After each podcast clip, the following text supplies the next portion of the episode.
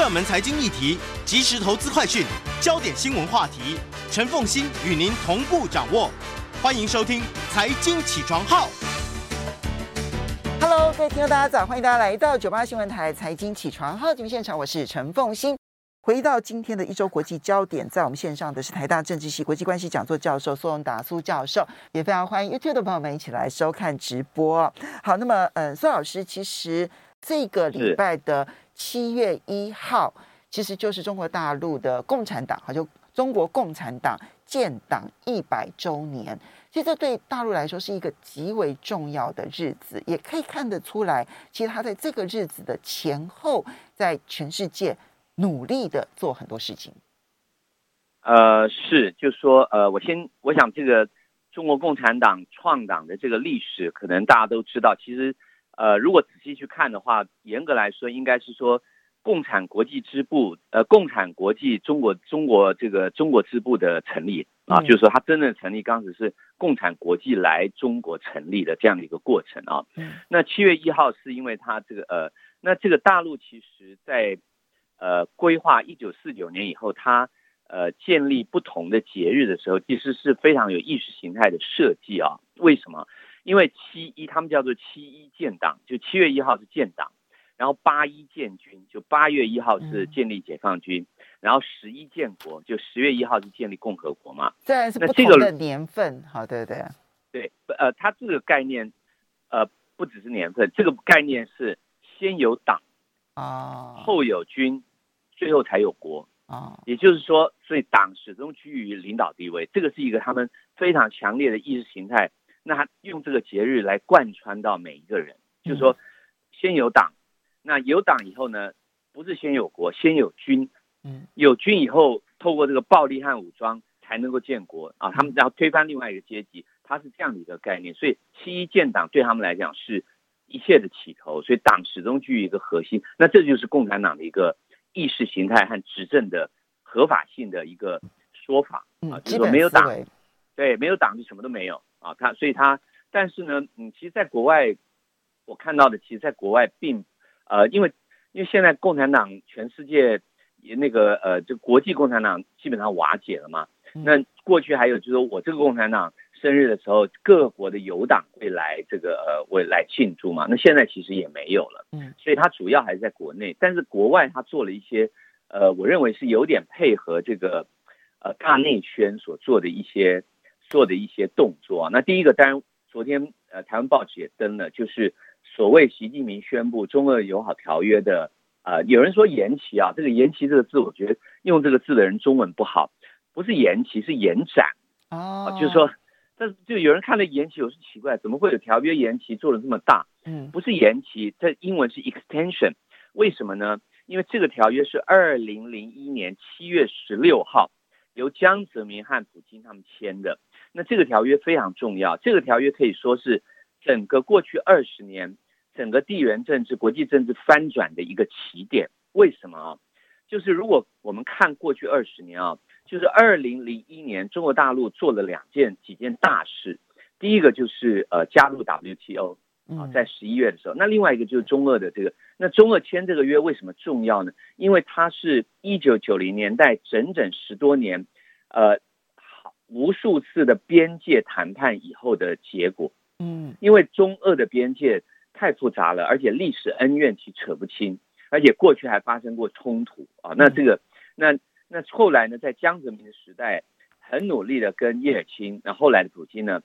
呃，从东边从西边啊，不断的谈判，那最后在一九九九年谈判完成，完成以后，在二零零一年，那那个时候呢，签了这个条约，那这个条约签了以后，才巩固了上海合作组织，就是说中俄从边界我们不冲突了，呃，边界划清，先把边界的冲突取消了。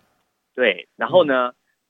签一个好朋友条约，建立关系了，嗯，我们是好朋友，嗯，然后呢，建立一个组织，我们要进一步的制度性合作，这时候才能把中亚给纳进来。呃，不，我觉得重点是双方才有才有闲暇和能力在欧洲和在亚洲生龙活虎嗯，也就是说，如果中俄本身的关系没有处理好，对不起，如果中俄本身的关系没有处理好，他们没有能力，不管在亚洲、欧洲，呃，你可以说是惹是生非，但你也可以说是耀武扬威。嗯，啊，就是说中俄的这个历史上，只要中俄和解了，西方就有麻烦。嗯，这个是一个定律。那原因很简单，就是这两个国家都是巨人，不管今天俄罗斯经济上看起来比较弱，可是它地大。它还有核子武器，它能源多。那么这两个呃，那中国更不要讲。那这两个巨人是紧紧相邻，是全世界最长的边界。边界，我们我们台湾基本上就台湾来讲，我们都是海，对不对？嗯。我们没有陆上的边界，都已经跟邻居不好搞了。对。那何况越南啊、菲律宾啊，对，会有。嗯。啊，那钓鱼台，对不对？对，那跟大陆更不要讲了。嗯。那那更何况你。跟别人有一几千里的公里的共同一面墙啊！如果你跟邻居有几千公里的墙，其实你大概就搬家了，对对不对？那这个那所以他们这个很重要。那这个呢，当时讲是二十年，嗯，所以呢是到今年的七月十六号啊，今年大概七月，因为它批准是在下半年就结束了。那但是它里头有个条款，跟很多条约都一样，就是说如果双方在条约届满之前一年。没有表示异议的话，那条约就自动延长五年。嗯，那其实习近平就是根据这个做了一个高调的宣布。嗯，那这个其实他可以高调，可以不高调。那他高调当然就有很大的政治目的，对内表示我外交非常成功。你看我跟普京，我跟俄罗斯关系这么好。对外向西方做一个示威，说我们两个可是哥们哦，啊，我们是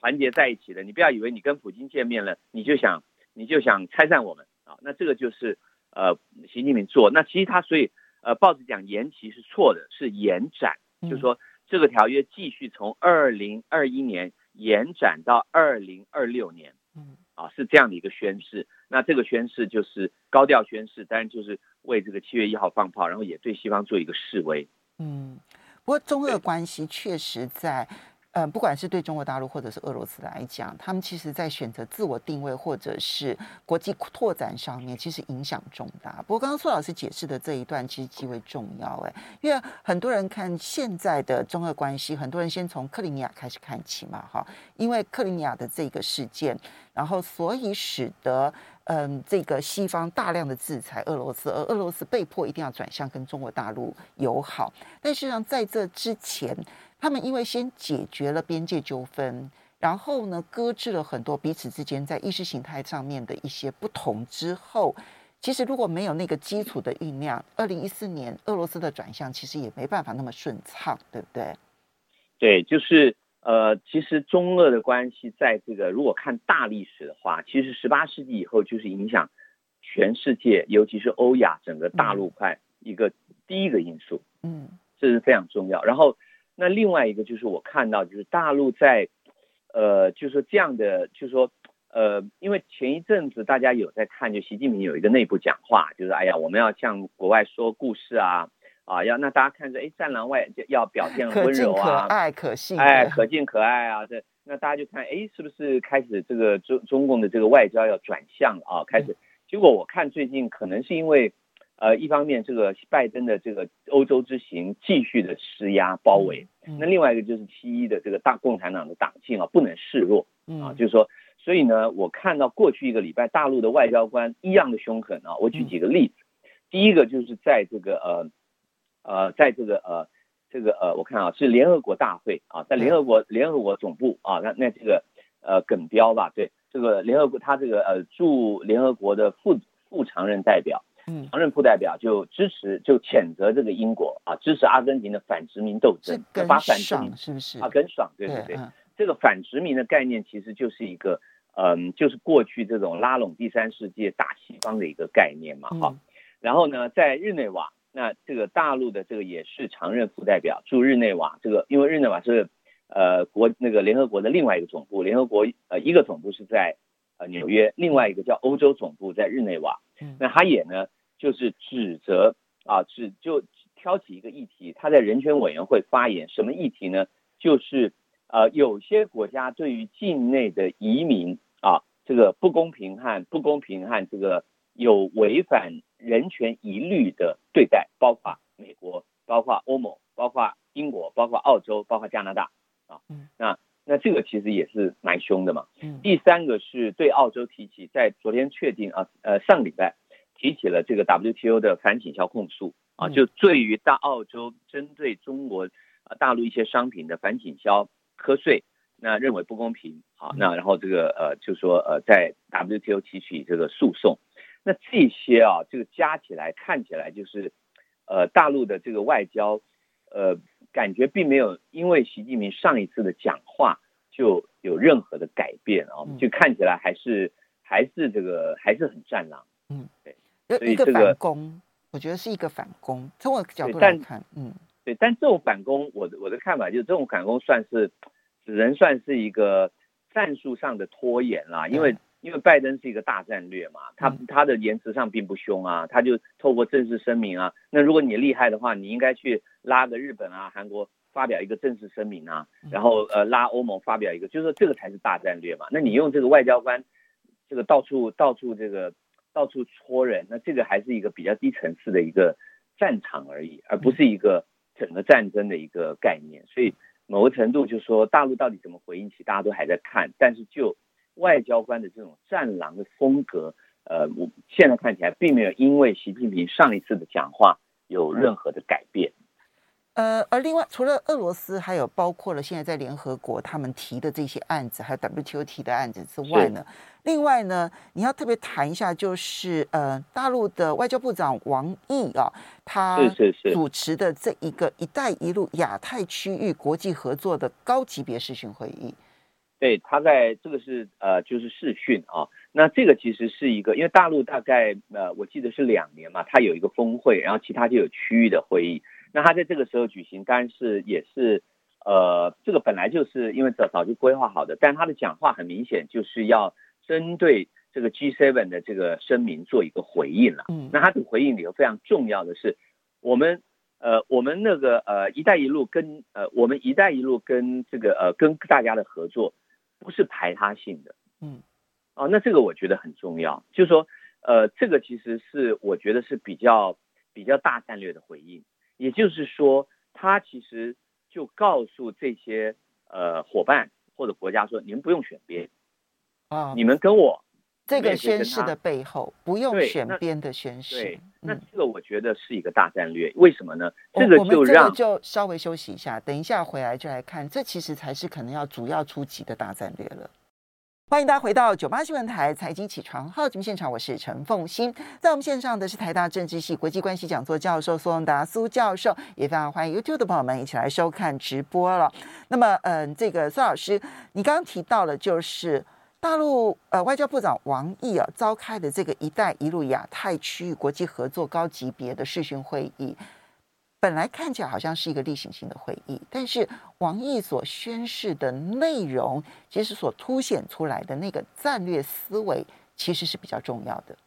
对，我觉得我我必须讲，大陆这个王毅这个宣示非常重要，而且非常正确啊。我觉得不管就大陆，那么就全世界，甚至从台湾立场，我觉得都是一个非常有智慧的一个决定。为什么？呃，如果我们看过去在苏联和美国的竞争，其实他们一开始就是马歇尔计划。那马歇尔计划的时候，那当时苏联后来就做了一个决定，那其实就是非常重点，就是如果你参加马歇尔计划，我就我呃就说你我的人就不可以参加。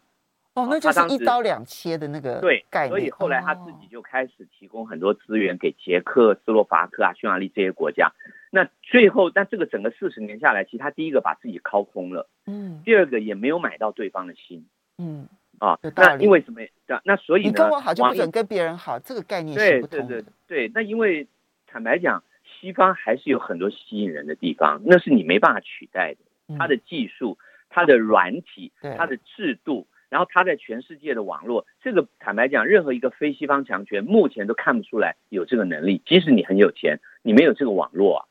好，那所以你王毅这个宣誓，我认为对全世界是个好事。什么意思？就是让西方跟中国大陆变成一个制度性的竞争，就说我提供一个这个 better world 嘛，现在这个呃这个呃 three world better three 呃就是它叫做 B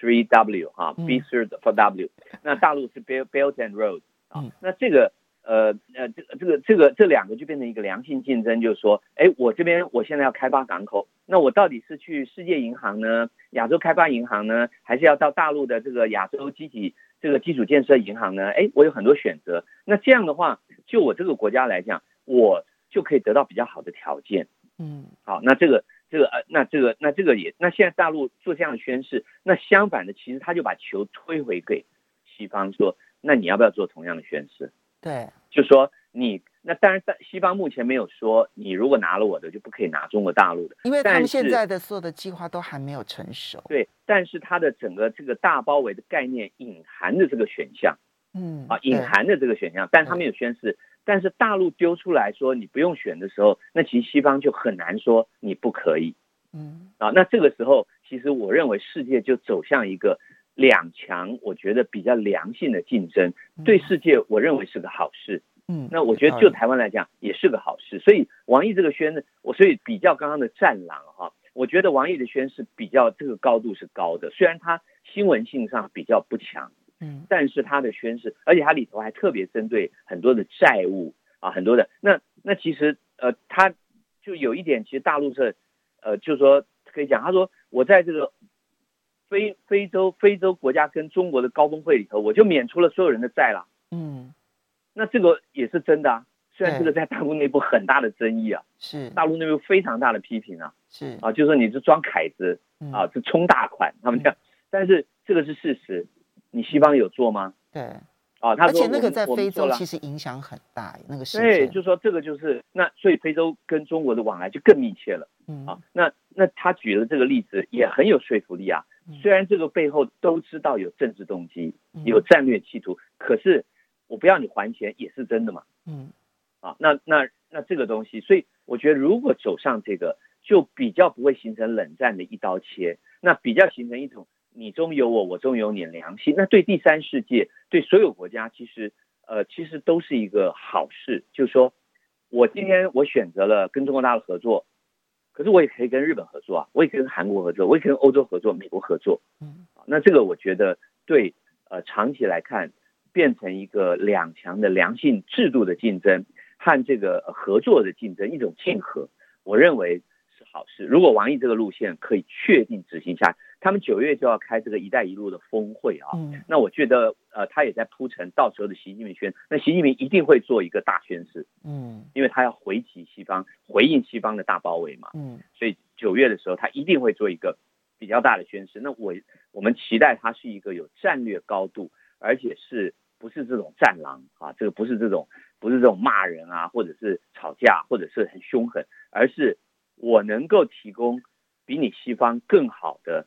条件和能力，或者我提供我所有的部分，不足的部分，我也承认我不足。那我提供我有的部分，那欢迎你们跟我合作。但你们跟我合作，你们可以跟全世界其他人交朋友，你们不用选边。我觉得如果他做这个宣誓的话，坦白讲，这个压力就回到美国了。这件事情就比较符合之前刚刚特别提到说，习近平他在内部会议里头 就可敬可爱可信，我觉得他比较是倾向于那一个方向。对，你还是要化为行动，就你要化为正式的政策和行动，就不是只是化妆了。嗯，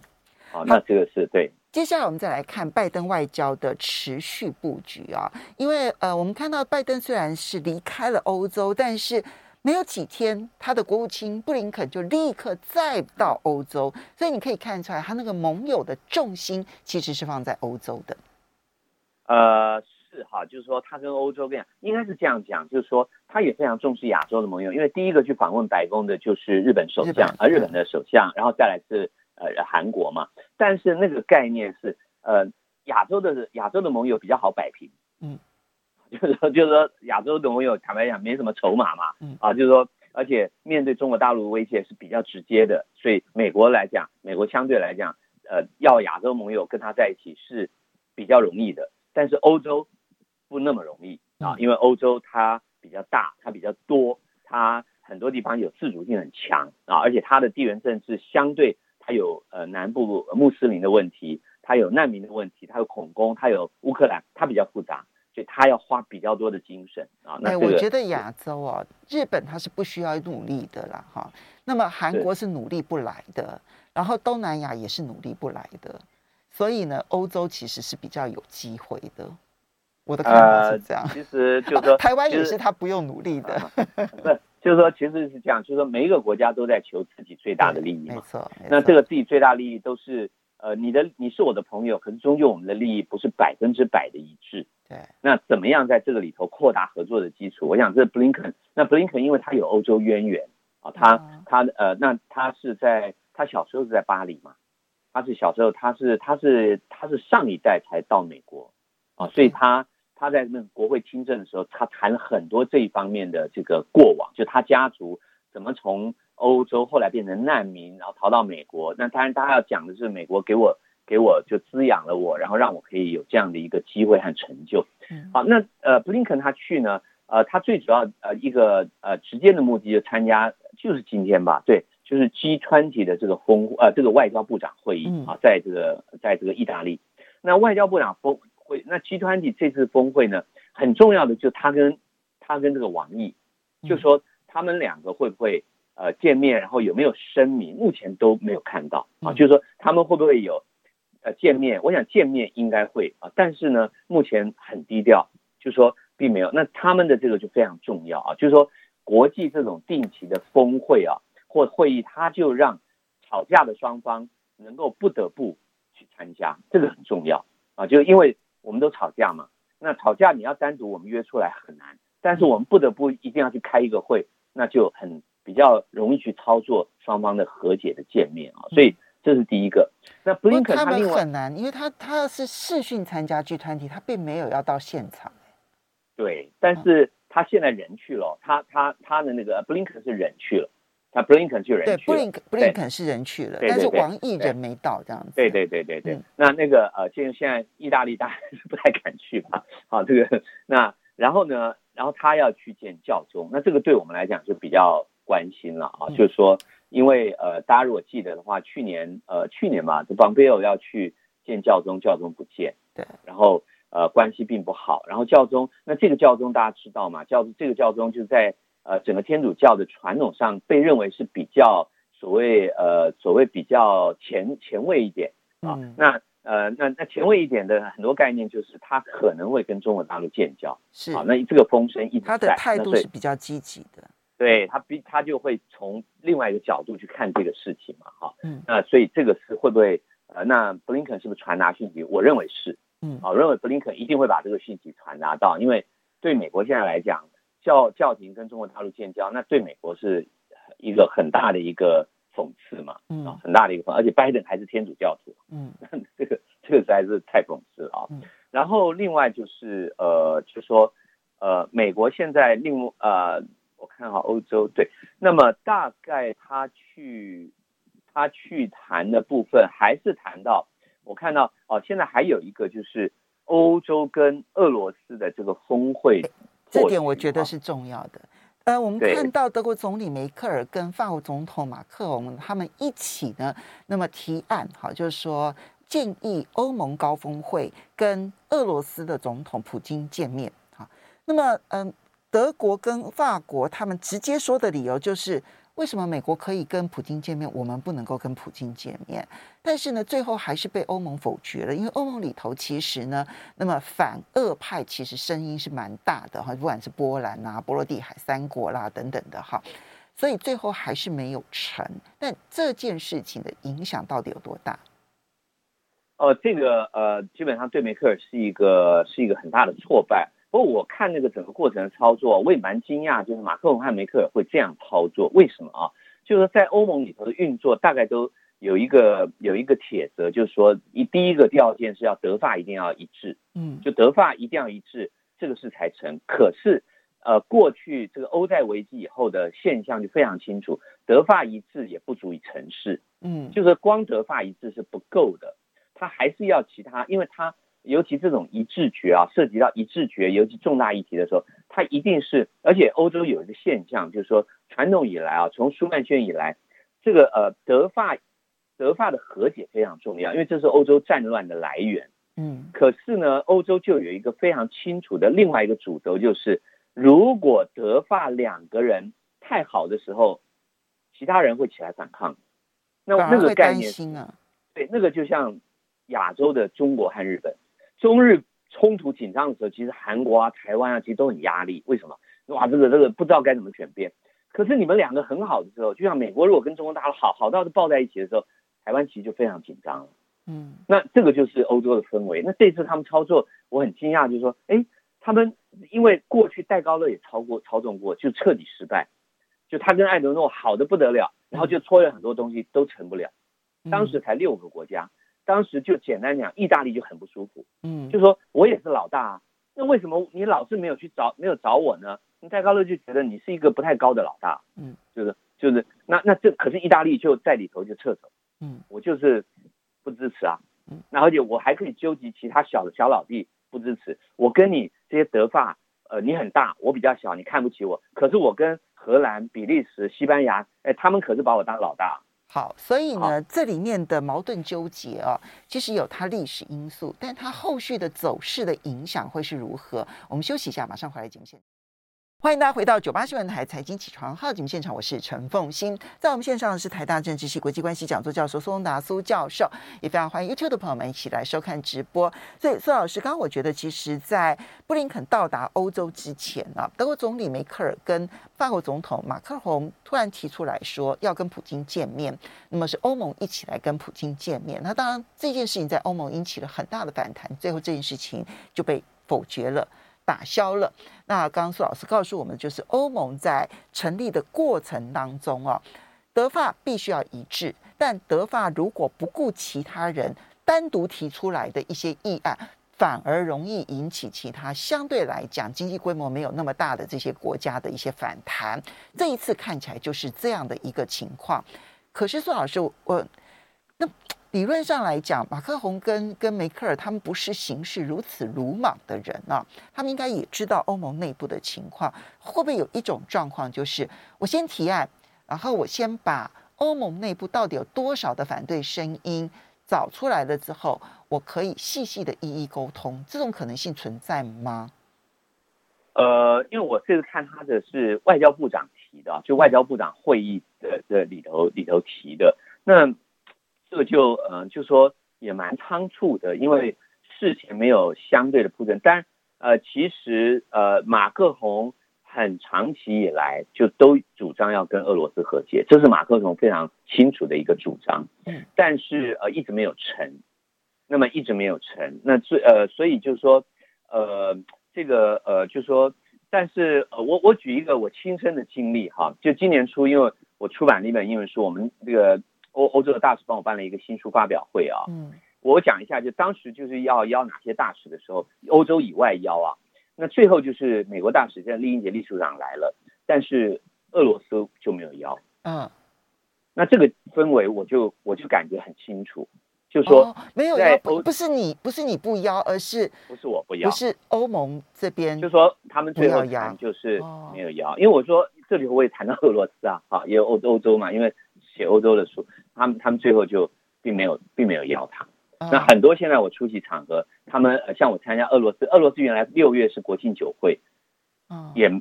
也没有欧洲，就是欧美的大使原则上都没有出席。哦，所以那个欧洲跟俄罗斯之间的僵局是很明显的。还有跟美国。哦，对。啊，就是但是我不知道那个呃这个呃拜登见面之后会不会改善，可是至少在六月以前，我我自己目睹的。就是就是很清楚的一个泾渭分明，因为，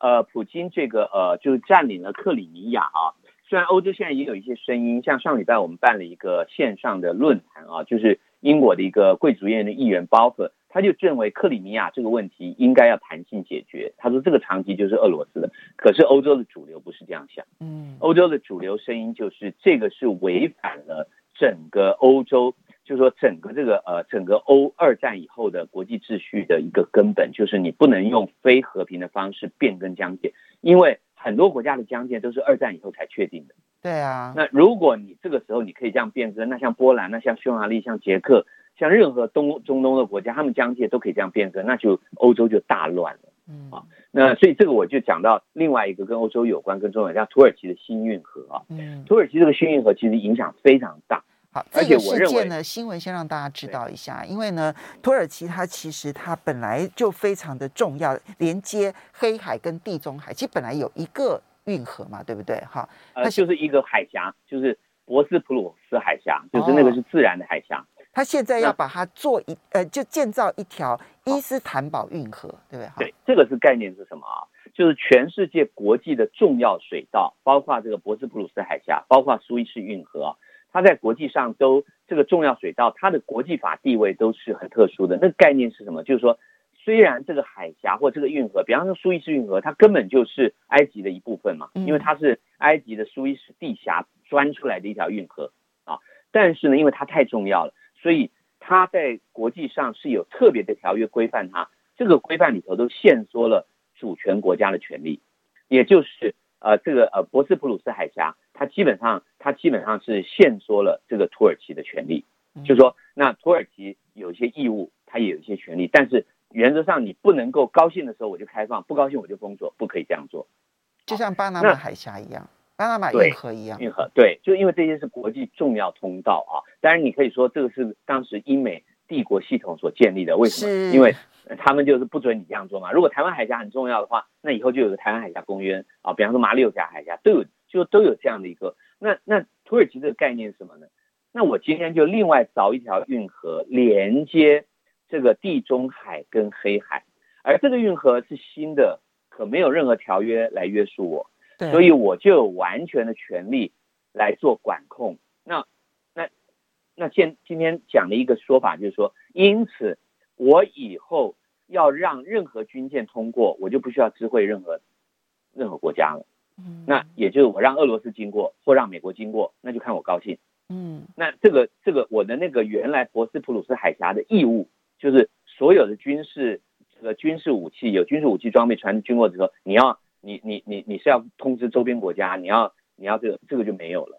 那这个战略上，土耳其在地缘战略的位置上面的角色大幅度的上扬。对，所以就。埃尔多安的这个做法来讲，就土耳其的国家战略地位的提升来讲，其实是对的，嗯，其实是正确的，嗯，但是就他搅乱了当地已经够乱的地缘政治，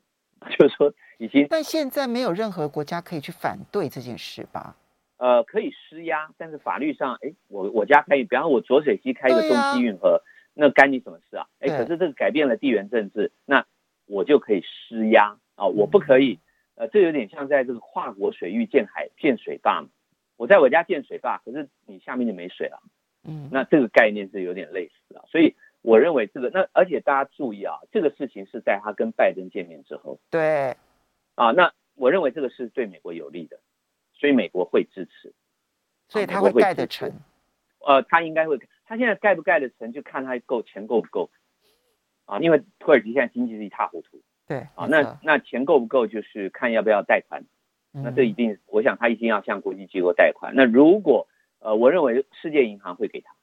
嗯，那世界银行是美国、欧美操控嘛，这个对欧美是有利的。好，所以这是一个地缘政治上面的一个重大的发展，就土耳其的这个努力。那么，可是呢，刚刚提到的就是俄罗斯跟欧洲的交恶，其实是从克里米亚开始。而克里米亚其实对于俄罗斯来讲，它也是非常重要的一个战略位置，因为这是它很重要的出海口的掌控的地点。那最近我们看到，就是俄罗斯跟这个英国哈，其实他警告英国呢，进入了这个黑海，然后呢就提出了呃，甚至于炮击。好，那这个事情其实后来闹得很大。那现在呢，因为俄罗斯的强烈要求，但是呢，美国不顾俄罗斯的强烈要求，仍旧跟乌克兰等啊，那么在这个黑海跟乌克兰南部展开了军事演习。这后续的影响会是如何？呃，我认为啊，就是说，呃，在拜登跟普京见面的时候，因为大家都观察，就很重视一点嘛，就是说，美国现在会不会按照季辛吉讲的，要联俄制中啊？就是说，把俄国拉过来，至少让俄国中立嘛。那我的判断就很难。那我想，其中一个就是克里米亚和乌克兰啊，就是说，这个对俄罗斯是核心利益。嗯。那那么对美国来讲，因为乌克兰。现在呃，乌克兰就有点现在是站在一个呃俄罗反俄的前沿啊，就最前线。而且现在乌克兰因为东边已经被俄罗斯控制了嘛，所以剩下来的乌克兰绝大部分都是反俄的。嗯，所以那这个力量其实，那这个力量背后有谁呢？有波兰，有波罗的海国家啊，这些国家的支撑。然后还有美国的这个呃，这个美国的这个保守，美国的这个反俄的力量，所以在这个情况下，要跟俄罗斯做一定程度的和解很难。而且，普京现在九月要选举嘛，嗯，然后他要连任到二零三六，那他就是一个强人政治，啊，他就是一个强人统治，那他不能示弱，嗯，啊，他不能示弱。所以我认为，呃，俄罗斯就这个反过来就是。回到我们最初今天开头讲的，就是所以习近平宣布中俄友好合作条约延展五年这个概念，其实我认为未来五年他们是会合作的。嗯，而且嗯，因为这一次这个演习的地点呢，其实恐怕俄罗斯会高度的戒备，就是它到底距离克里米亚有多近？如果你是非常接近克里米亚的海面，俄罗斯就刚刚苏老师讲的，他现在九月要选举，他不能示弱啊。那如果还有就是，所以你演习的地点如果是非常接近现有的乌克兰的海域的话，它也许还可以睁一只眼闭一只眼。而且我认为西方在做很多操纵的时候，他们忽略了历史的记忆和情境。对，也就是说，克里米亚战争，一八五四年的克里米亚战争，对俄罗斯人来讲是一个非常呃非常深刻的历史记忆。为什么？那是俄罗斯衰败的开始。嗯，就是说，俄罗斯在一八，俄罗斯在一八一五年拿破仑战争的时候是战胜国，是欧洲的救星，但是在一八五四年的时候，英法联合起来把俄罗斯打掉了，而且不但把俄罗斯打掉以后，就其实就走向开始走向衰败。嗯，啊，那所以俄罗斯为什么在一九六零年代，呃，一八六零年代的时候，他要卖掉阿拉斯加，嗯，就是他已经没落了，对，他没有办法防守阿拉斯加，所以他不他。他那时候如果不卖给美国的话，他就他认为阿拉斯加就会被加拿大，就英国的加拿大吃掉。那英国的加拿大，英国当时是他的敌国，嗯，啊，所以他基本上就不得不。大家想，呃，俄罗斯一个这么向来扩张领土的国家，怎么会把阿拉斯加这么大的地方轻易的这样卖掉？就是因为它克里米亚战争失败，它财政上、战略上、军事上已经完全没有能力防守这个。防守阿拉斯加了，这也是为什么呃，俄罗斯收回克里米亚这件事情，普京在俄罗斯内部的声望可以拉到这么的高。对，这个历史上面的很多历史上面的创伤都会影响每一个国家地区他所做的决策以及人民的受欢迎程度。对，就是说我们我觉得今天呃，我想我们在台湾还是比较接收西方的资讯啊。嗯，我觉得这个西方资讯有时候就有这样的一个。不足和一个盲点或偏见。举一个例子来说，比方说日本在大概六年前嘛，他下水、这个、时间的关系，我们以后有机会再来谈这个偏见好了。谢谢苏宏达苏老师，也要非常谢谢大家的收。